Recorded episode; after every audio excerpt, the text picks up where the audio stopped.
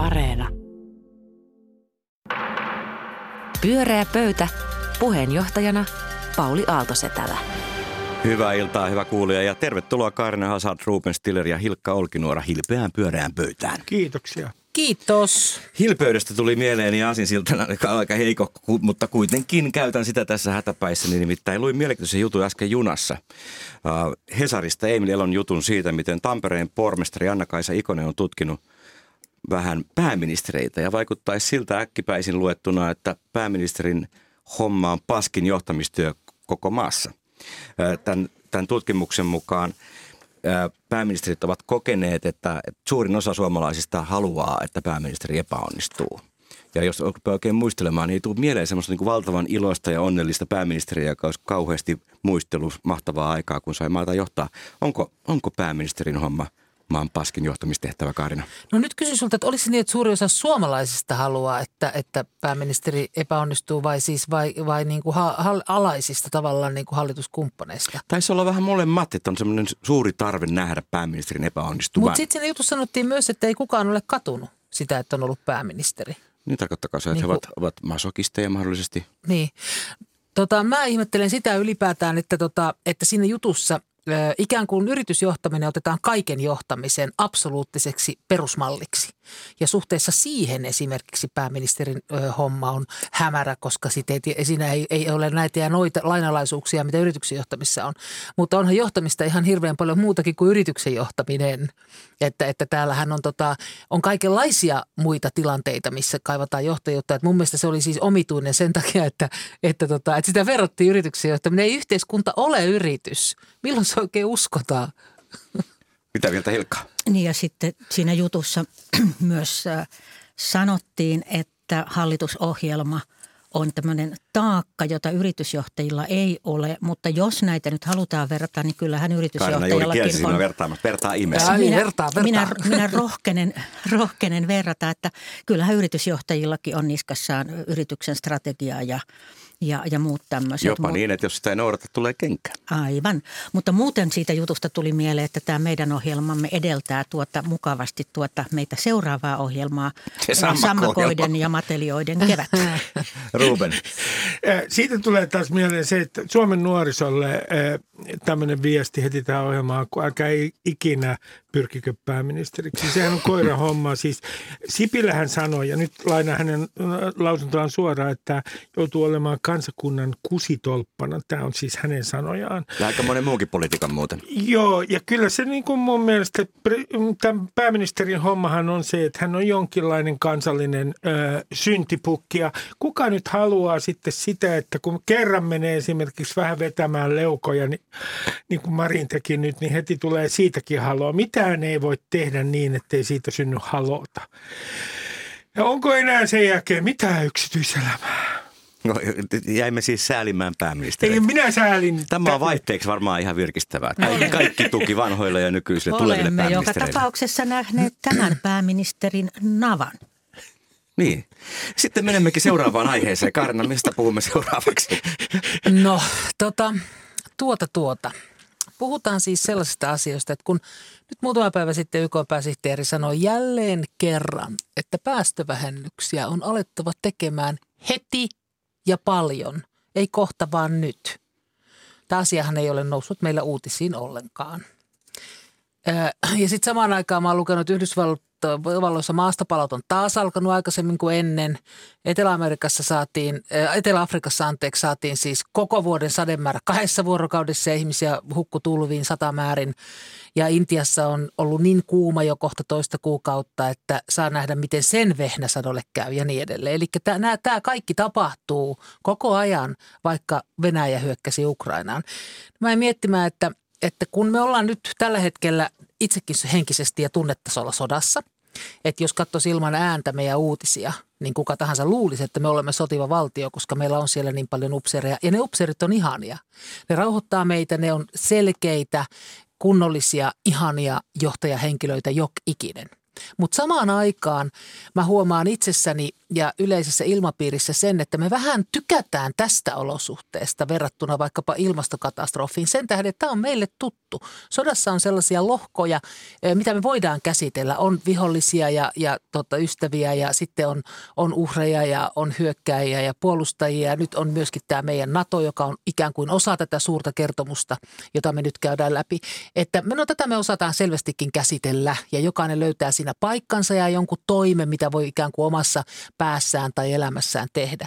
Mutta ilmastokatastrofi, joka ei tottele näitä kansallisvaltion rajoja lainkaan, niin onko se meille kerta kaikkiaan liian suuri niin, että me emme voi käsitellä sitä, kun se on ensimmäistä kertaa, se on uutukaisen uut, uusi, niin onko se juuri se syy, se uutuus, minkä takia... Tai niin se monet, enää aivan uusi eh, Niin, ole. mutta, mutta niin kuin ikään kuin kriisinä ensimmäistä kertaa nyt tulee kohdalle. Sotia on ollut satoja – niin, tota, niin onko se se syy, minkä takia nimenomaan konservatiivisimmat päädyt on sitä mieltä, että ei puhuta siitä ollenkaan ja sitä ei ole, jotka vastustavat ylipäätään kaikkea ensi kertaa tapahtuvaa. Mutta siis mun kysymykseni kuuluu teille, voidaanko tätä asiaa lainkaan ollenkaan käsitellä julkisesti, yhteisesti ja kollektiivisesti? Niin kuin juuri nyt teemme. Hilkka. Niin.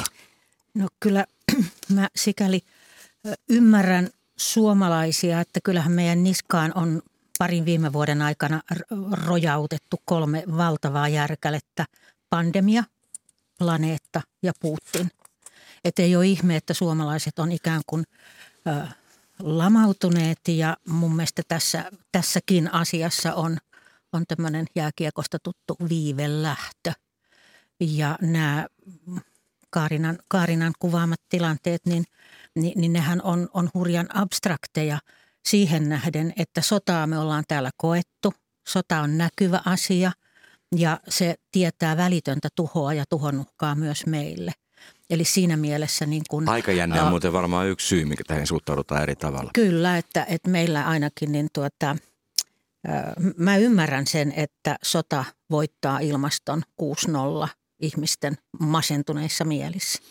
No kun mä oon ihan samaa mieltä että, ää, siitä, että että tämä sota on sellainen tarina, joka koskettaa meitä tunnetasolla hyvin nopeasti. Meillä on talvisota ja sitten jatkosodasta voidaan olla vähän enemmän eri mieltä, mutta koko tämä historia aiheuttaa sen, että me koetaan Venäjän uhasta eksistentiaalista uhkaa.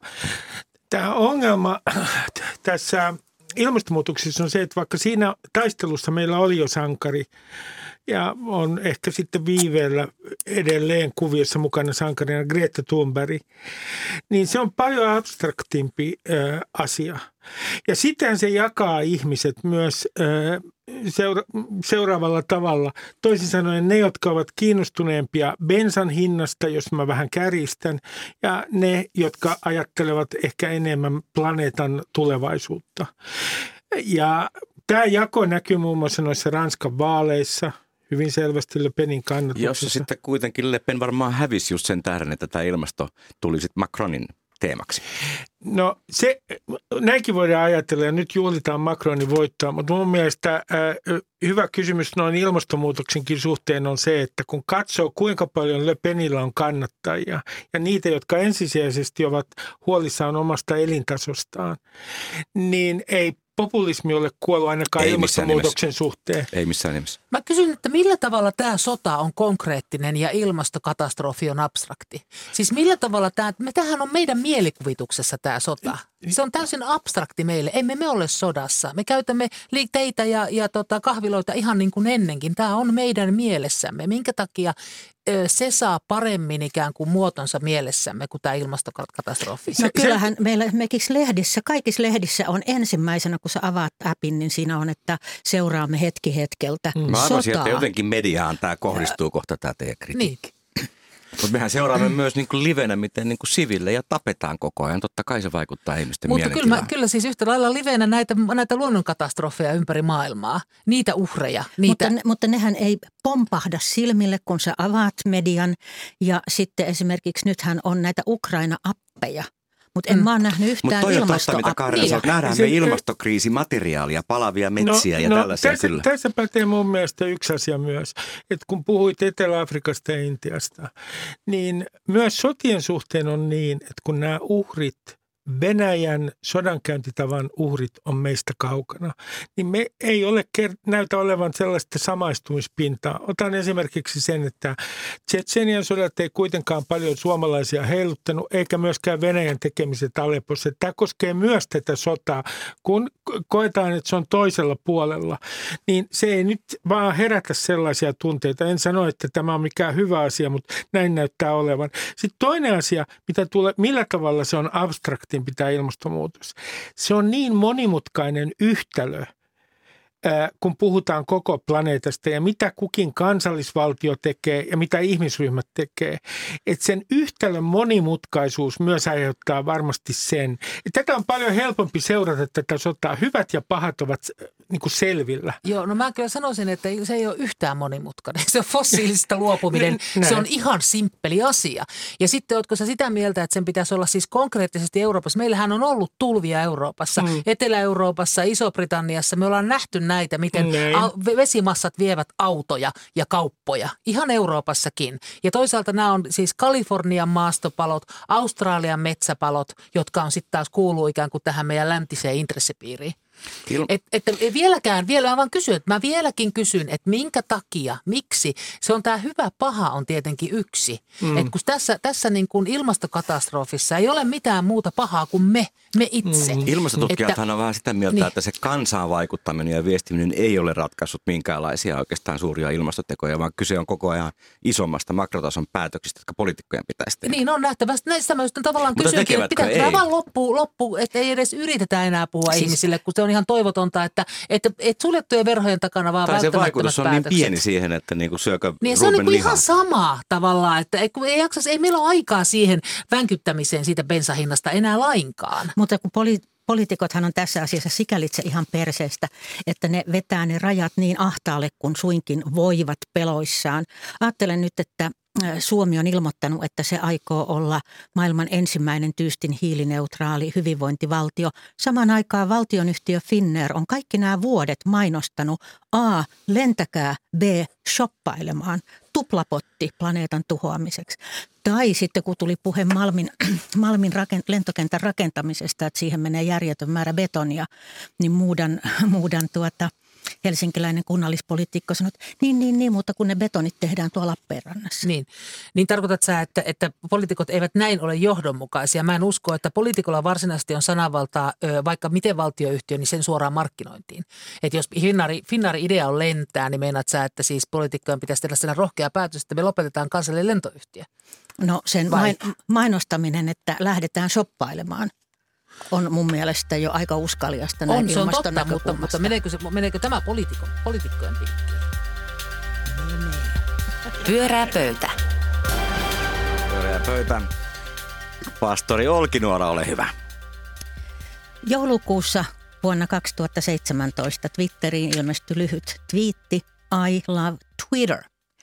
Muudan mediapersona vastasi siihen, että osta se – jolloin alkuperäinen ja kysyi how much is it, mitä se maksaa. No nyt me tiedetään, mitä se maksoi, 41 miljardia euroa. Tämä twiittaaja oli Elon Musk, Teslasta tuttu, joka osti ensin 9 prossaa ja ihan äsken koko Twitterin. Hän haluaa vapauttaa viestinnän, tehdä siitä vapaan viestinnän torin. Minä kysyn, kuinka tässä käy? Hyvä kysymys. Tämä, tämä muuten tätä, tätä hahmo, niin hänellä on 86 miljoonaa seuraajaa siellä omassa, omalla Twitter-tilillä, että nosti oman leikkikenttänsä itselle. No ensiksi tulee mieleen se, että tämä toinen Twitterin perusteista, tämä Jack Dorsey, mua nauratti hirveästi, kun tämä kauppa oli selvinnyt, että mitä hän on oikein twiitannut tästä. Niin hän äh, kirjoittaa äh, Twitterissä näin, I trust his mission, siis tämän Elon Muskin, äh, to extend the light of consciousness. Siis suomeksi, että hän uskoo siihen, että uskoo Elon Muskin missioon laajentaa tietoisuuden valoa. Ja mulle tulee Elon Muskista... muutama sata miljoonaa, kato, se I- auttaa kyllä. Elon Muskista mieleen lähinnä se James Bondin se konna, joka silittää sitä kissaa päivästä toiseen ja nauraa demonisesti. Ja huomauttaisin tässä heti alkuun, että Elon Muskin sananvapauskäsitys on monissa analyyseissä todettu, että se on sellainen, että hän on aivan absoluuttisen sananvapauden kannattaja. Tällä hetkellä esimerkiksi Guardianissa, tuossa brittilehdessä, eh, suunnilleen puolittain kehotetaan ihmisiä lähtemään Twitteristä, koska pelätään sitä, että vihapuheen määrä nousee ja että Elon Musk muuttaa Twitterin sääntöjä. Ja mun mielestä on mielenkiintoista, omasta mielestäni on kaikkein mielenkiintoisinta tässä koko jutussa nähdä, miten ne säännöt oikein tulevat muuttumaan. Kun katsoo Elon Muskin omaa Twitter-käyttäytymistä, niin hän on muun muassa kutsunut pedofiiliksi äh, sukeltajaa, joka auttoi äh, pelastamaan taimaalaisesta luolasta Niin lapsia. tarjota sen oman robottinsa sinne ja se ei kelvannut. Juu, hän oli oma sukellusvenettä Sukellusvene, ää, joo. myymässä sinne ja antamassa sinne pelastustehtäviin. Ja kun sitä ei otettu, niin hän suuttui niin, että hän sankaria kutsuu pedofiiliksi, tietenkin ilman mitään perusteita. Tämä kertoo hänestä paljon. Niin kertookin. Kaarina, nyt sun tehtäväksi ei puolustaa Öö, niin, siis tota, niin ensinnäkin se, että se on, se on musta jotenkin, musta se on vähän hauskaa, että tässä ollaan niin kauhean tuohduksissa, koska mikäs helvetin julkinen palvelu se Twitter mukaan on, jossa pitäisi, eihän se ole sitä. Että sehän on niin kuin kaupalliset paineet, jotka ylipäätään on suitsinut sitä, suitsii tai on suitsimatta. Että, että mähän lähtö, lähtökohtaisesti mua virkistää se, että, että tavallaan tällainen pehtorityyppinen niin kuin omistaminen. Se, että joku ottaa kaiken ja sen jälkeen itse päättää, miten mennään. Että kyllähän se, että, että se on niin kuin, ö, yhtiö, joka toimii ö, ennustettavasti kapitalismin ö, lainalaisuuksien mukaan, niin sehän on pelkästään silloin se on ennustettavampi ehkä, mutta se on niin, tavallaan sen ainoa missio voitontuotto.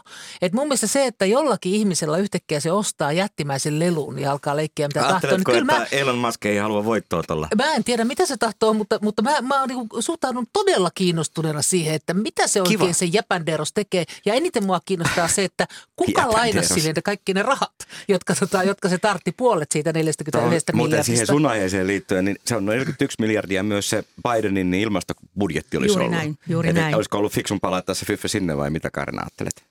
Joo, mutta eihän, siis nyt sä vaadit, niin kuin, että Maskin pitäisi olla mitä. Koska hän on rikas, niin hänen pitäisi olla mitä. Hän on maailman rikkain. Niin, Bill niin, Gates mutta on että- lahjoittanut valtavat määrät rahaa hyvää. Esimerkiksi AIDSiin ja Niin. ilmastokriisiin. vaikka Niin hän mihin. onkin, hän Mutta onkin tämä halunnut. ei. Niin, tämä mutta nämä onkin, nämä, nämä, nämä, nämä jeb- jebet, jotka lahjoittavat, niin hän haluavat meidän hyväksyntäämme, meidän muiden ihmisten Onko hyväksyntää. näin?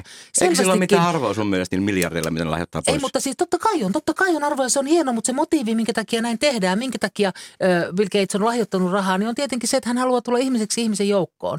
Mutta tämähän selvästikin on ihan joku erikoisjeppe, tämä Musk, joka tota, jolla on ihan joku muu missio ja se puhuu nähtävästi taivankappaleille enemmän kuin meille muille ihmisille. Kirkossa ja kaupungissa sanottiin, että hän on lähinnä Jeesusta kaikista näistä teknologiajohtajista. Näetkö sen jutun muuten Hilkka? Näin, joo. Joo. joo. Siis Mas, Mask on omatekoinen messias ja, ja tuota, meitähän askarruttaakin nimenomaan se, että hän on omasta mielestään niin sanotusti hyvän asialla. Sen verran hän on kertonut, että hän aikoo, aikoo tuota, tuhota botit ja avata, avata algoritmit avoimelle lähdekoodille ja poistaa moderointia. Ja ensimmäisenä toimenaan hän on kysynyt ja luvannut, että me saamme edit-nappulan, eli me voimme sitten paikata, paikata kirjoitus- ja muita virheitämme. Ja kyllähän tota, hänellähän on, siis sen takiahan tämä Elon Musk on niin kiehtova hyypiö, koska hänellä on tämä, tämä myös tämä messiaaninen missio, että kun hän esimerkiksi teki tämän SpaceXin, tämän, tämän tuota, avaruusraketin, joka ensin epäonnistui ja sitten vihdoin viimein onnistui. Ja nyt sitten kuljettaa muun muassa näitä Starlink-satelliitteja, joita hän on sitten lahjoittanut Ukrainaan suuret määrät. Että kyllähän hän on jotenkin haluaa olla Kyllä hänkin ihmiskunnan haluaa sitten asialla. olla muiden joukossa niin kuin nostaa Niin tässä itseään. niin kuin- varmasti, mutta sen Pyytämättä hyvin. ja on- yllättäen. Niin, mutta onko se niin kuin messianne vai onko se vaan, että mulla on ihan hitosti leluja ja mä teen mitä mä haluan? Toi voi olla. Et mä en Twitterhän on yksi peli, että siinä on niin Niin. se peli, että kuka sattuu olemaan kohteena milloin kaikki yrittää Siis- pelata, ettei joudu kohteeksi. Ilonhan lupasi YKlle 6 miljardia, jos YK kertoo, mihin se aikoo sen käyttää, siis nälän lieventämiseen. Ja YK omasta mielestään kertoi, mutta se ei kelvannut Ilonille. Ruben, käy nyt vähän Kiin- Kiinnostavaa tässä on se, että kun kat- katsoo kahta, mä en tiedä voidaanko me käyttää tässä yhteydessä sanaa, sanotaan vaikka biljonääri, ei käytetä sanaa oligarkki, kun se viittaa tuonne Venäjälle. Niin mun mielestä on mielenkiintoista, että Jeff Bezos, siis Amazonin omistaja, joka omistaa myös Washington Postin. Ei Jolle ole muuten ei tehnyt mitään pahaa, sehän menestyi oikein hyvin. mutta molemmat kilpailee avaruuden vallotuksesta. Totta. Tosiaan minusta tämä on symbolisesti hieno tarina, että nämä kaksi ää, suurta biljonääriä kilpailevat nyt siitä, kumpi vallottaa vielä kaiken muun lisäksi avaruuden. Ja sitten tämä, tämä perus suuri teemahan tulee olemaan se niin Facebookin kuin äh, Zuckerbergin kuin Bezosin kuin myös Elon Muskin kohdalla se, että kun he heillä on valtava määrä valtaa suhteessa yhteiskunnalliseen keskusteluun eri maissa. Niin Yhdysvalloissahan on keskusteltu ja myös Euroopassa tästä, että kuinka paljon he, näille omistajille luovutetaan valtaa, jolla he voivat esimerkiksi manipuloida yhteiskunnan sisäistä keskustelua. Ja, ja mä en luota yhteenkään heistä. tärkeä. Siitä huolimatta, että Jeff Bezos ei ole puuttunut Washington Timesin, äh, Postin. Washington Postin äh, t- toimituksen kirjoittelua, että hän on antanut ne heidän kyllä kirjoittaa ihan vapaasti, vaikka se on Bezosin Ja omistuksessa. Karna puolustaa Ei vaan, sit, ei vaan mä sanon vaan, että eihän se nyt ole siis, että onko tämä niinku tavallaan, jos ei se olisi yhden, yhden tota erikoisjepen omistuksessa, niin olisiko tämä jollakin tavalla tämä sananvapaushommeli niinku paremmissa kantimissa. Että kyllähän tämä nyt aika, aikamoista mössykkää on tähänkin asti ollut koko meidän. Hajautettu omistus yleensä Mutta- kyllä vähän niin kuin Joo, tasapainottaa sitä. varm, joo, varmasti. Tota, niin, niin, mutta siis onhan tämä, kaiken kaikkiaan tämä on niin kuin valtava tavallaan karnevalistinen niin kuin liiottelun ele. Siis että eihän, et, mullehan tämä loppujen lopuksi on sitä, että on täysin järjetöntä, mielenvastaista. Ei se, että mitä Twitterille tapahtuu, vaan se, että yhdellä ihmisellä on noin valtavasti rahaa. Mm, Hyvä pointti. Siinä on mitään järkeä. Ei olekaan. Kyllä. Bullionaire, billionaire. Pyörää pöytä. Pyörää pöytä. Me jatketaan keskustelua kuitenkin Twitterissä, paitsi Ruben ei ole kyllä siellä. En, en ole. Tai Siis mä olen, mutta mä en Tee osallistu mitään. keskusteluun. No mä niin. vaan tirkistelen iltaisin. Se on Ruben ihan ok. Ää, se on ihan ok. Kiitos tästä, Pauli. Tämä oli hyvin kauniisti sanottu. Ää, aiheeni on ää, erään henkilön ää, kommentit. Annan tästä henkilöstä nyt yhden vihjeen. Hän on henkilö, jonka ohitse ää, historia ajoi venäläisellä panssarivaunulla ja huiskutti mennessään. Puhun siis ää, Erkki Tuomioista, joka on sanonut, että Suomessa on ää, meneillään mediassa sotapsykoosi, näin hän sanoi NPRn amerikkalaisen ää, radiokanavan haastattelussa. Ja tästä on noussut ää, suuri kohu. Ja nyt kysynkin teiltä, ää, kun esimerkiksi Helsingin Sanomat katsoi, että tässä koko jutussa ongelma nyt oli se, että te käytettiin psykiatrisia termejä. Niinkin tietysti, mutta minun mielestäni ongelma nyt on siinä, että onko tämä väite totta? Onko suomalainen media sotapsykoosissa? Ja sitten mikä sanoi ihan tähän alkuun, että mikä minusta on suorastaan hervotonta, että jos en ole aivan väärin huomannut, niin se media, joka on sotapsykoosin vallassa, on tuossa meidän itärajan takana. Että mi, minua kiinnostaa, niin kuin mikä myös tämä motiivi oli ilmoittaa, että koko Suomen media on nyt jotenkin sotapsykoosin vallassa. Hyvä kysymys. Anna tulla Hilkka. No mä joudun kyllä tarttumaan tähän nimittelyyn, että jos puhutaan sotapsykoosista ja sen jälkeen mm. Mikael Jungner sanoo, että tämä kyseinen henkilö on oikeustoimikelvoton, mitä hän No ei ei suinkaan... kohdallaan ollut se ilmaisu. Ei, ei ollut nätisti sanottu, kun kysymyksessä Ei, se nyt lähinnä, lähinnä on nyt tämmöinen lausunton antajan inkontinenssi, eli pidätysvaikeudet. Ja sitten toisaalta samaan aikaan toinen kansanedustaja nimitti Puutti, 69-vuotiaasta Putinia 70 jäbäksi. Ja nyt meidän oma 70 jäbämme on nyt sitten, äh, sitten ollut sairaana. Niin, niin kyllä mun huomiota kiinnitti se, että nyt on ihan oikein ja kohtuullista käyttää herjoja, jotka kohdistuu mielenterveyteen ja vanhuuteen. Eli niihin kahteen ihmisryhmään, jotka eivät pysty puolustautumaan. Ja, hyvä näkökulma. Tiedän, että olen nyt sun, sun aiheen mm. vieressä, mutta Olen tämä on se, joka se on mua suututti. No tota, mä katsoin, kun mä luin tästä, tai siis huomasin, että nyt sot, tota, niin sotahysteria-sanasta ollaan nyt tuohduttu, että mitä se tarkoittaa. Mä katsoin Wikipediasta, niin täällä sanotaan tällä tavalla, että... Psykoosisanasta. Ei kun sota, anteeksi, niin psykoosi, niin tota, että se tarkoittaa kuvan, esimerkiksi kuvanollisesti sodan tai se uhan joukossa aiheuttamaan hyvin kiihottuneeseen mielialaan, eli sotahysteriaan. Niin kyllä mä väittäisin, että me suomalaiset kaikki, ja siis median mainiolla myötä, myötäavustuksella, olemme erittäin kiihottuneessa mielialassa ja suorastaan sotahysteriassa. Emme ole.